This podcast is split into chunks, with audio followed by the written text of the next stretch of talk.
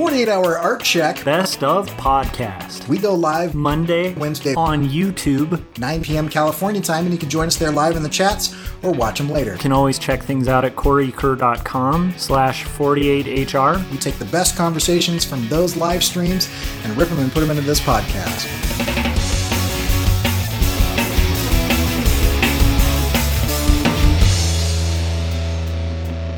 Today's topic is comic trends. And I'm sure during this episode, if you're listening to this later uh, as an audio, uh, that Josh is going to plug a link, uh, which he's going to say incorrectly. Um, and if this goes up before the Kickstarter is ending, um, go to 100daysofmakingcomics.com, no spaces or hyphens or asterisks or capitalizations, slash Corey K, C O R Y K, and um, and that will uh, that will go to the Kickstarter, which is awesome. And Yeah. I can't tell if did we freeze people that are watching this, or is that just my? no, I'm. Uh, Are we Uh, going? yeah, I think we're going. Okay, my my thing froze. All right, well that'll be fun for everybody to listen to later. Um, okay, so uh, comic trends. What? Um, I mean, we could we could we could go back, uh, you know, hundred years and start from then, or uh, just start with what we're seeing like right now. Uh, where where where do you want to where do you want to jump in on that? Man, I'd love to dig into the weeds, but I think for for time's sake, maybe we should focus on today, Okay. and then kind of if we if we feel so inclined, maybe work our way back. But um, but what do you think? Yeah, I think that's great. Um, I I have some predictions. Should we start with some predictions? Mhm. Okay, so my prediction is as much as everybody loves Marvel and DC movies, I believe that very soon we will reach a saturation point where um, people will get really sick of it. Yeah. Um, and I think that's going to happen. Um, I think that's going to happen because of a number of factors. But I mean, the it's kind of like do you remember that show heroes it was like Yeah. a yeah it was like a show where you know save the cheerleader save the world and uh, like the first season i remember everybody was talking about that and there was this Yeah. giant buildup that whole year and then they saved the world right? And there was all this conspiracy theory and all this stuff and then season two came out and they kind of had to say like okay so we're going to start building up again and they like sort of hit a reset button. Yeah, and I kind of feel like that's going to happen here because Endgame was such a gigantic buildup over the course of several decades. yeah, Um, and Gazbot in the uh, in the chats is agreeing agreeing with me um, that I think it's going to be a bit of a letdown, which I think is after this, right? I think Endgame was amazing, but after afterwards, it's it's very difficult, you know, because what what happened is you start with like, you know, um, some very small scale stuff, uh, and then you ramp up to some national stuff, and then some worldwide stuff, and then there's some space stuff, and then it got to the point where we literally have like giant space gods fighting giant space gods. yeah, Like above that, you know, I mean, it's hard to get bigger than that, and it's Yeah. hard, it's hard to go from there to get smaller. So here's what I think is going to happen, and then we can talk about some trends.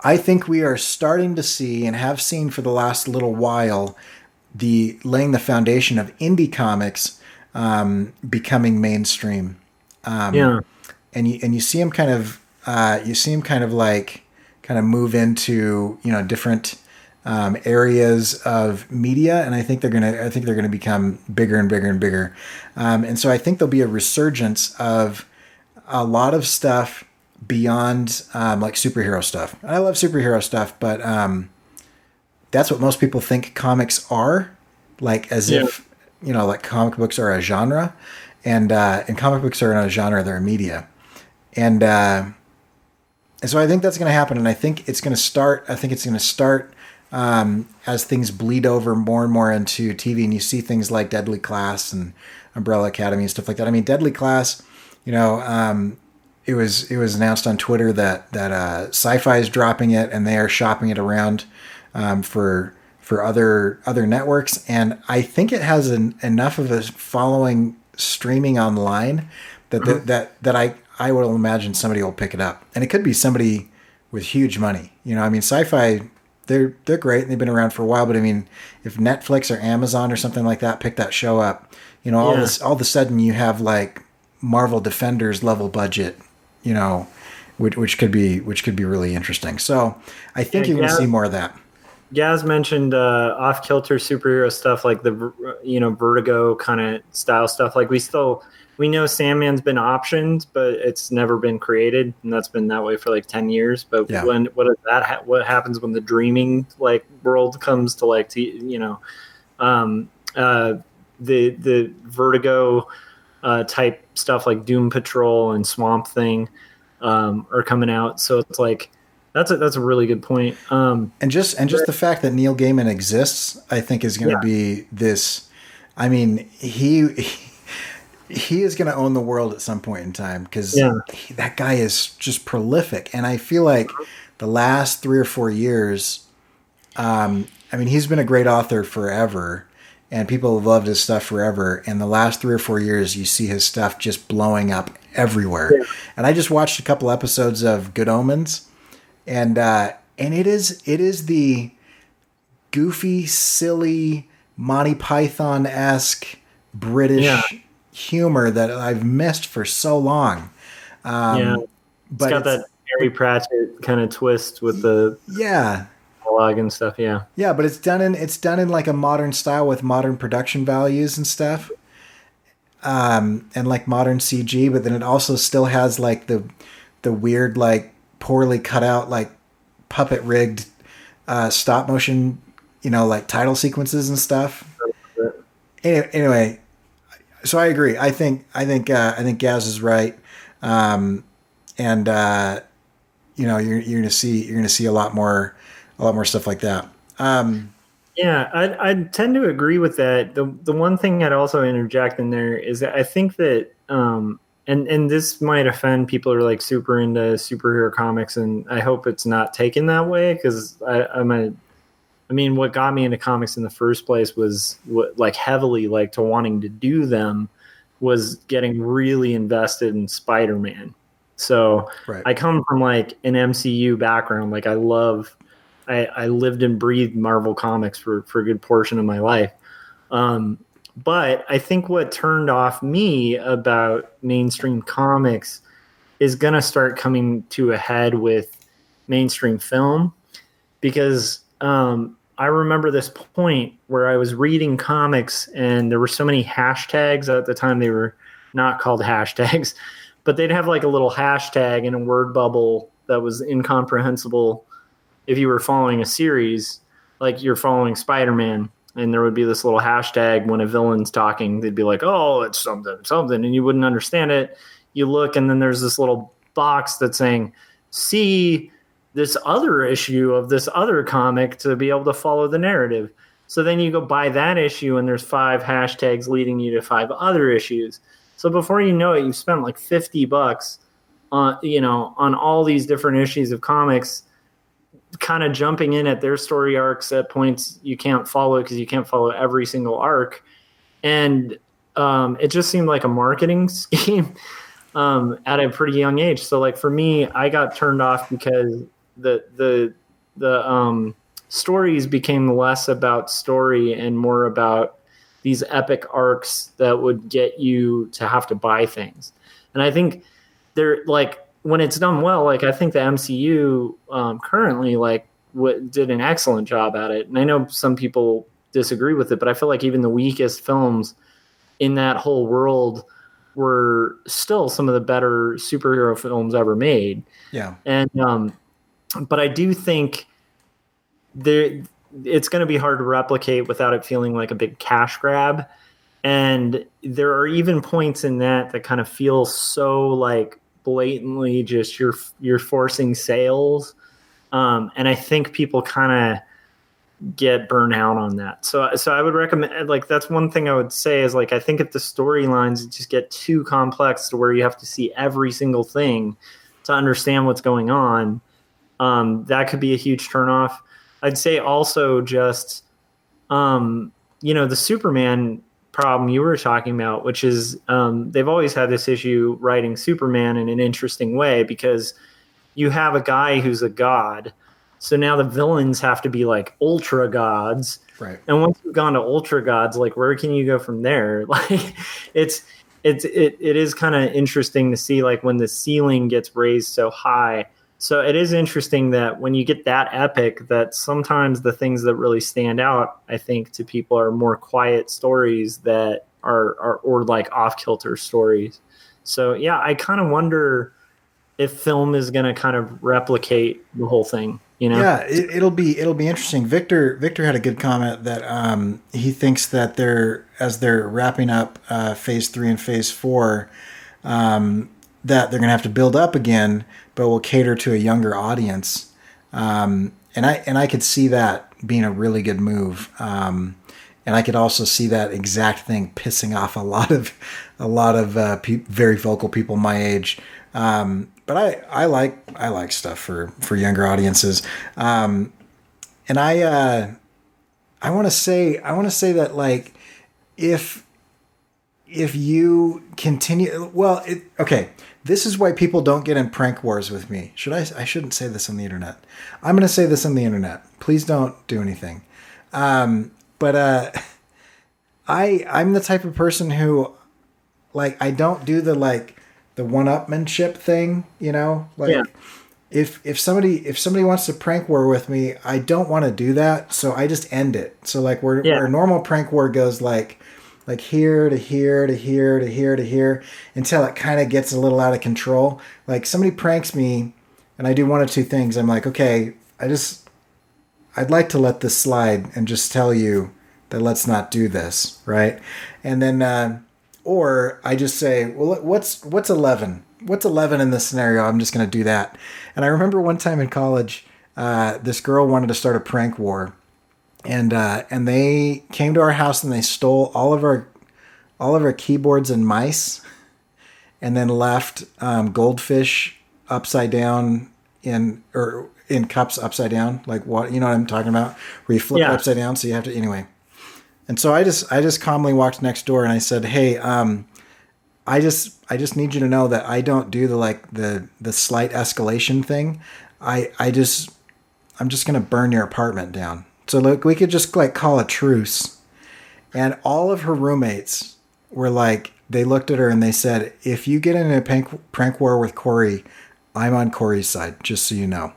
like and so it just kind of ended it there but i feel like that that level of escalation that happens um there yeah. is there is a certain point where you have to hit the reset button and and gaz in the chats is talking about um is talking about where like the comics the mainstream the big two um they've gotten into this pattern in the last like five to ten years where they feel like they just need to reboot everything like every couple years mm-hmm. and it keeps happening and I, yeah. and I and I think it's because here's the thing is like all of this is based on like 5th century Greek like tragedies and stuff. And so like, you know, um, you've got Perseus, you've got all the and I'm not talking about like you know, like the the pantheon being comic book characters. I'm talking about comic book characters being treated as if they were part of the pantheon. There's a certain like bounds and conditions by which you can um, you can play. And if you get outside of that, people are like, oh, that's not part of that character. But if, if you stretch it just a little bit, you're fine. And that's like what yeah. Greek Greek tragedy poets did forever. And the problem with that is there there aren't Greek tragedy poets anymore. And the reason yeah. that there aren't is eventually you just told all the versions of that story that you were allowed to tell, they would get fined by the government if they upset their audience. And um, and so and it's not like that anymore because the government doesn't care if people get pissed about you know wolverine or whatever. Yeah. But um but social media finds these companies now if they if they if they step out of line. And so there's this weird there's this weird kind of back and forth where there's a group of people that are like i like good stories and there's a group of people that are like i like familiar stories and then um those two things are often at odds. And so then they're yeah. like, okay, so that we don't have any continuity issues, and so that we can continue to retell the same stories to please the people, um, you know, uh, we're just going to keep rebooting. The problem with that is like, if nothing matters, then no one cares about your story. And so, like with the rebooting problem, if the stakes, it's it's kind of like Bucky coming back from the dead, right? If if Bucky can come back from the dead, like is Uncle Ben going to come back from the dead?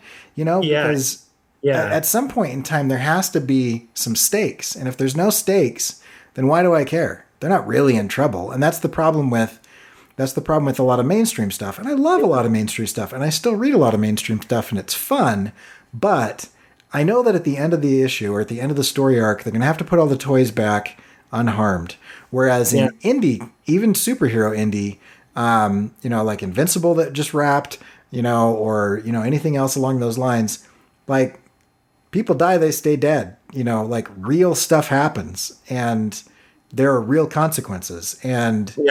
you know, the fact that you don't have like 75 years of invested cultural history in a character means that you can kill them Game of Thrones style and people will feel it.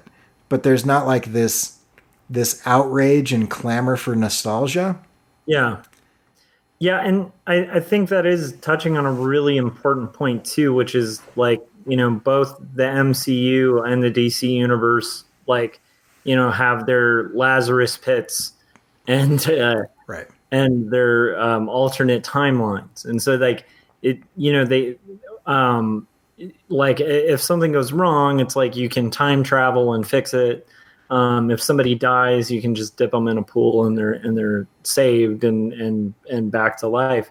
It's like the uh, the stakes become incredibly low, and so the tension that you feel when a character is at risk is just really minimized because it's like, well, you know, uh, they'll be back. You know, even even like I well, I don't want to spoil, but the I, I don't know if it's too late to. I'm sure it's not really a big deal to spoil um, Endgame, but anyhow, The spoiler ban has been lifted, so if you haven't seen Endgame yet, why are you watching the show? Go see Endgame.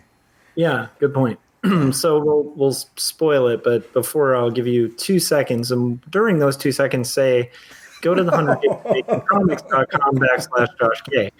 Um, so so now that that breaks over, um, yeah, I mean the they kill off a character like a really big character in it, and um, and and uh, and this this one character is probably going to stay dead, and that that is really like seems really impactful and stuff, but at the end of the day, even watching that, I'm like, well, they're still going to reboot that hero, so like that hero is just going to be, you know, that guy's wife or like some young character. Like they're going to pass the torch on to the next person.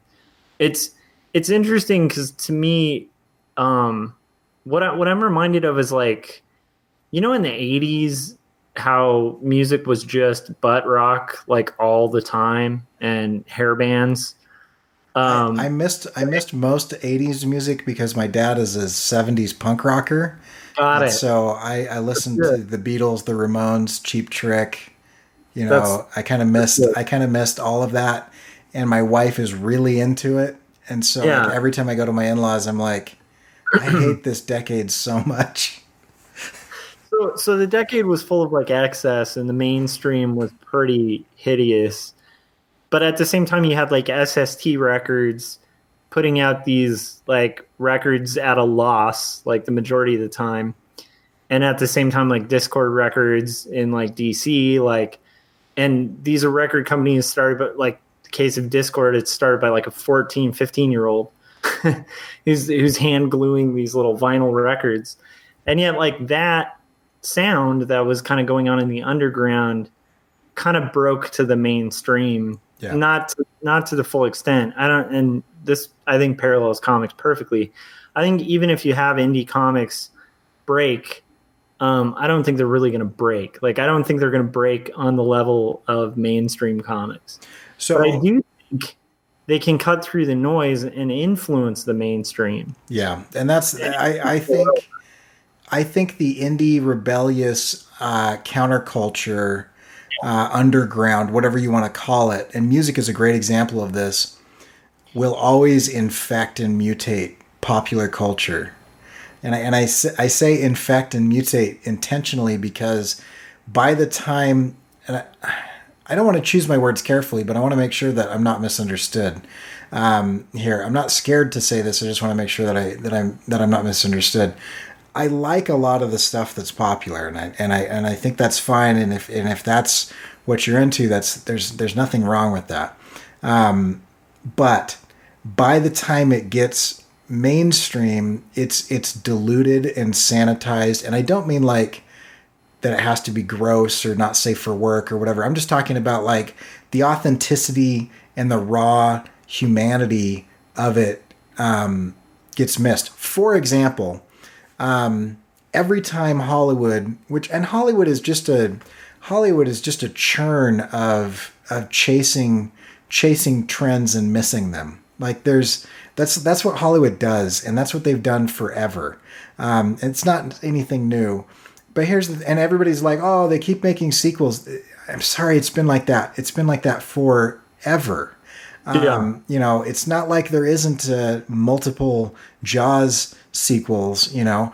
But the fact mm-hmm. of the matter is that people learn the, they learn the wrong lessons, and so every once in a while, Hollywood will produce something that is actually authentic and real and unique and connects with people. And people people in Hollywood, they learn the wrong lesson, right? They learn that oh, I need to make a character that wears a red suit. And it's like, no, you need to write a character that speaks to people like that mm-hmm. character in the red suit, you know, or whatever. And so they miss they miss the point of a lot of those things. Um, but it happens because you know somebody takes a risk, and so I think that's gonna. I, I think what you're saying is right. I think that indie indie will never break to the point where you know it becomes uh, the popular culture because by definition, when it does that, you you lose you lose something. And I'm not one of those people that's like mad at people for selling out or whatever. No, I'm no. just saying that when there's when there's big money on the line, um, yeah. there are very few people that have the control to be able to do what they want to do um, with it. Uh, because you don't have the millions or billions or whatever it takes to to be able to make those calls, and so decision by committee is always you know, kind of okay most of the time. Yeah. It's kind of like, you know, For, like chocolate chip ice cream. Yeah. It's like, it's not offensive. It's not really good. It's fine. Some of it's better than others, but it's still like just slightly better than vanilla.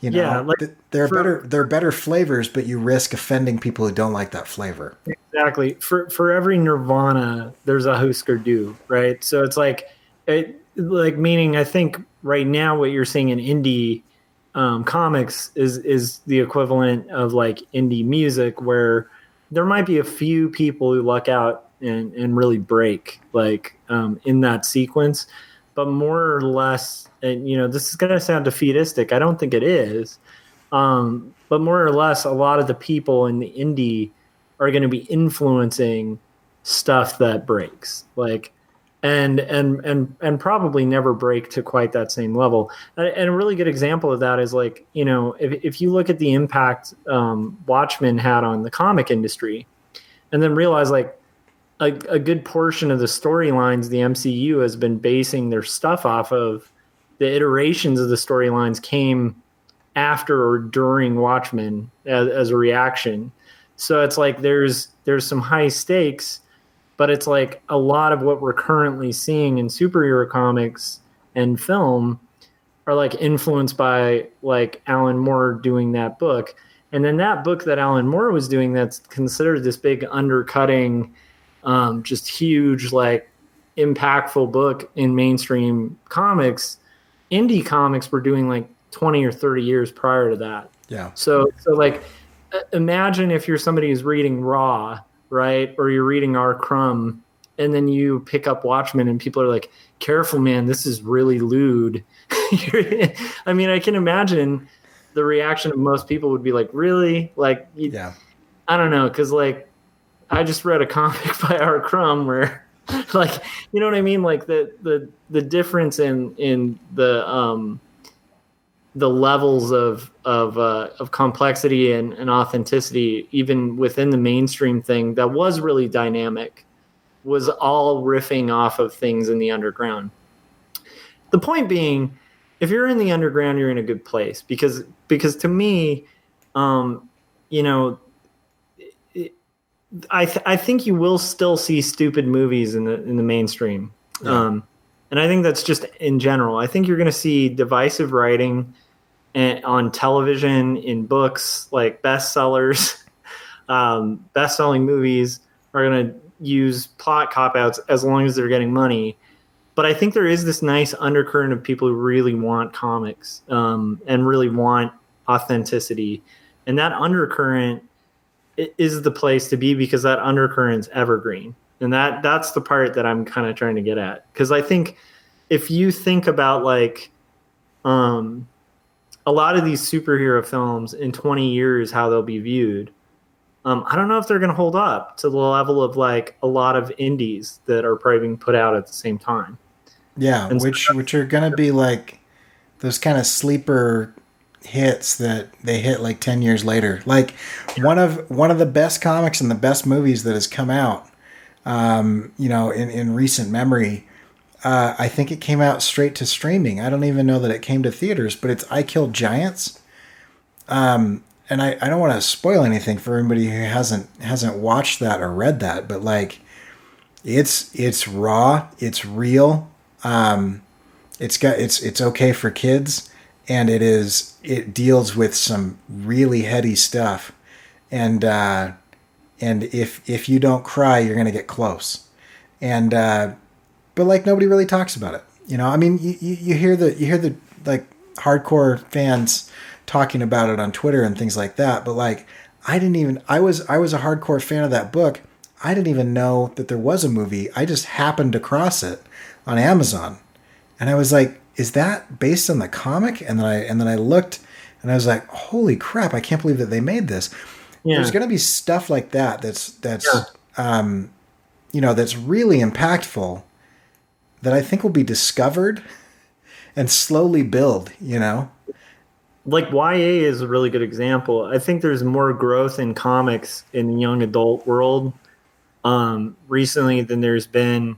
So this would be like tying into the kind of current trends too, but it's like young adult comics are making so much headway and mm-hmm. progress. I mean, um, and even in adaptation to film, like you know, you watch like Hilda on Netflix, it's brilliant. It's so well done, and it's super true and authentic to the comics. And yeah. um, you know, I, like to me, the thing that I was really excited about about ten years ago was like being able to like I was noticing Barnes and Noble's graphic novel section was just getting huge. And now when I go to Barnes and Noble, the graphic novel section is shrunk again and everything on the rack is Marvel. And I'm like, "Oh man, like cuz cuz it was like that was kind of where graphic novels had gotten and then they it, there was a point like about 10 years ago where you couldn't go to a decent bookstore and not run into like there's Maus there's blankets there's like these certain indies that are going to be at every single bookstore. Right. And now we're actually backwards where that's not the case anymore but you can sure find spider-man. And that's right. to me that's that feels like we made so much headway. We had the book section. We we almost were at the point where you'd have the comics categorized by um, genre that would yeah. be to me that would be the ultimate point for comics to get to is where you could go and you could see the fiction section you'd see the nonfiction section you yeah. know you could go see, to the religious the, the, westerns like, and the sci-fis and yeah yeah. Wouldn't that be beautiful, right? But now it's like back to that rack of just mixed up nonsense on the wall, on the on the wall uh, or on the shelf and um and they haven't even bothered to alphabetize it. You know, it's just like, oh, this is a comic, I'll put it there. But then you go to the kids section. Yeah. And it's a wall.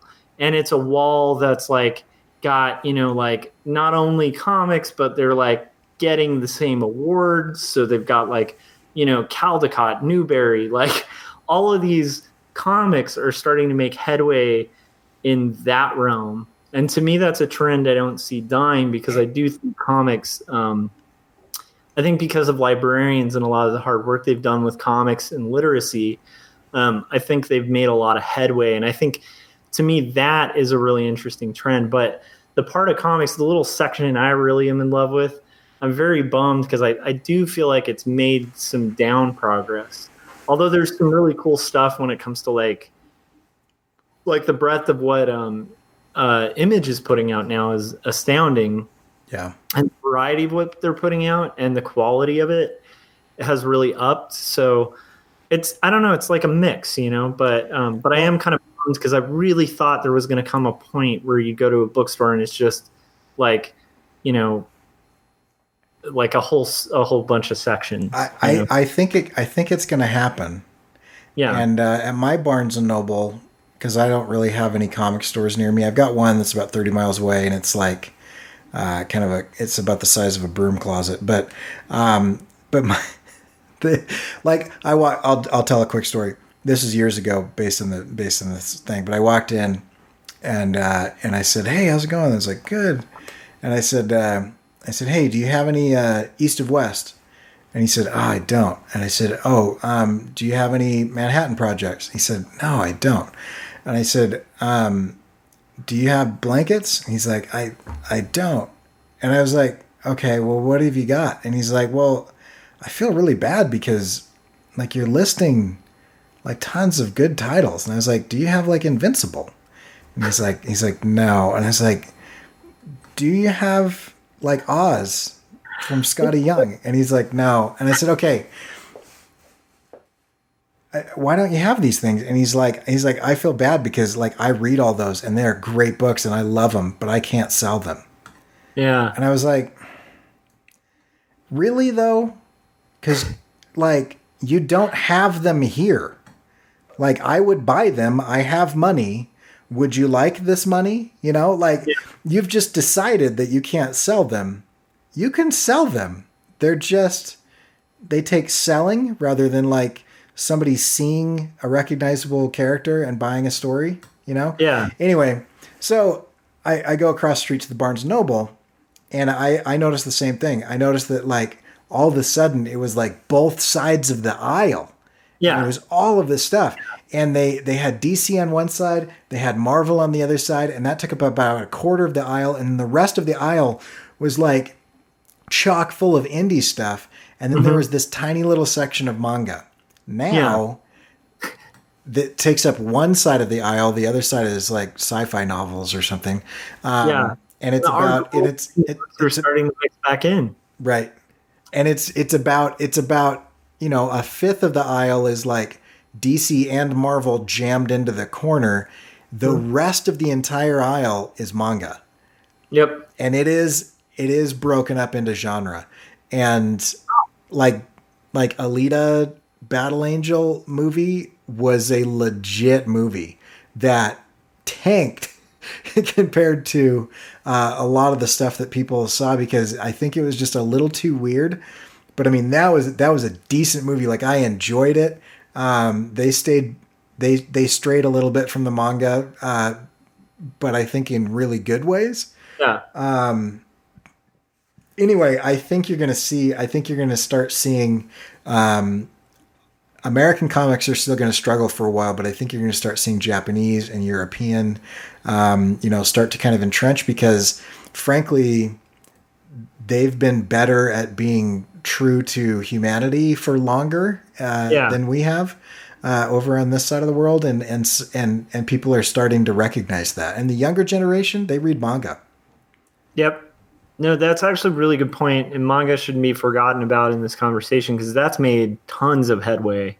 Um, like, and and I don't see that stopping anytime soon. Yeah, Although I do think a lot of the same devices and frustrations um, happen with manga artists too. Like, there's a, a whole slew of of um, manga that's been kind of doing like slice of life stuff, and then feels like outpowered by like you know the Naruto's of of comics, where it's just like once again like they're and by the way this, I'm speaking as somebody who like I got really obsessed with Naruto and my wife and I like watched that and Shippuden and then we kind of dropped off at some point in mid Shippuden but but I I kind of love it. It's a fun series.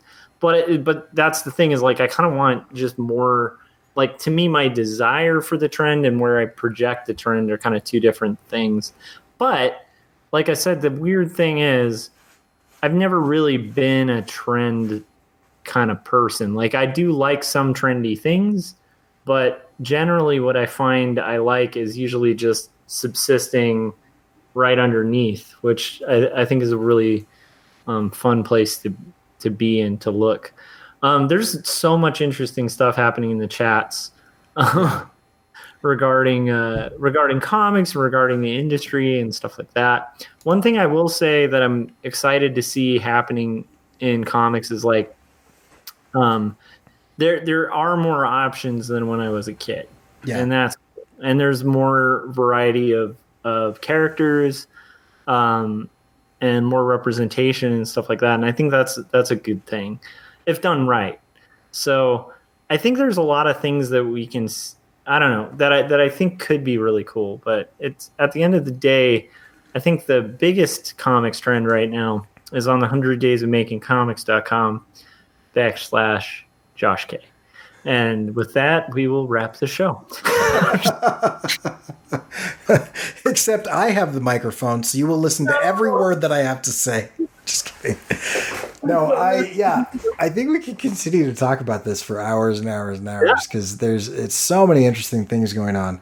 yeah. Um, yeah. Anyway, art trends we didn't even get into that you know like how brushwork seems like it's been evolving like that we'll have to do that actually maybe next time like yeah, just that would be that'd be really interesting. Because I mean, you've got you've got some of the biggest, heaviest hitters. So here's here's a teaser for the next episode.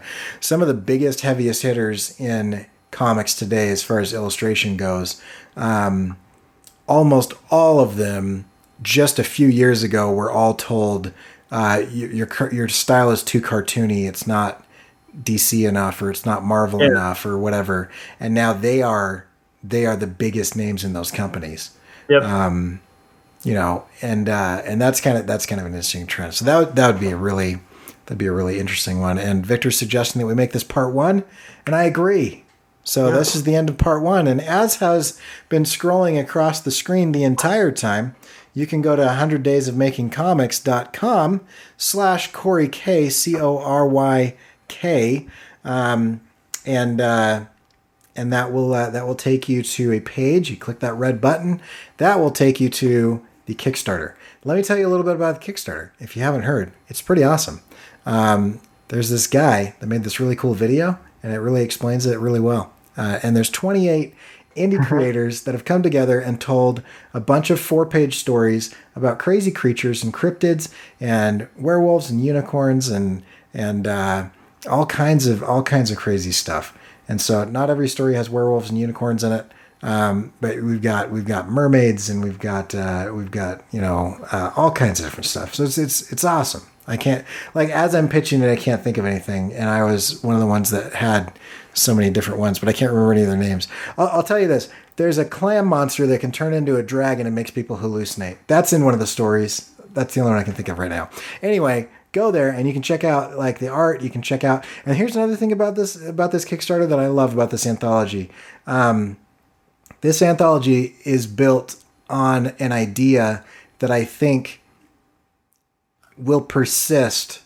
Uh, if if there's any trend that is going to continue in spite of anything trying to kill it, it's that there are going to be groups of people that will gather together around those that are productive.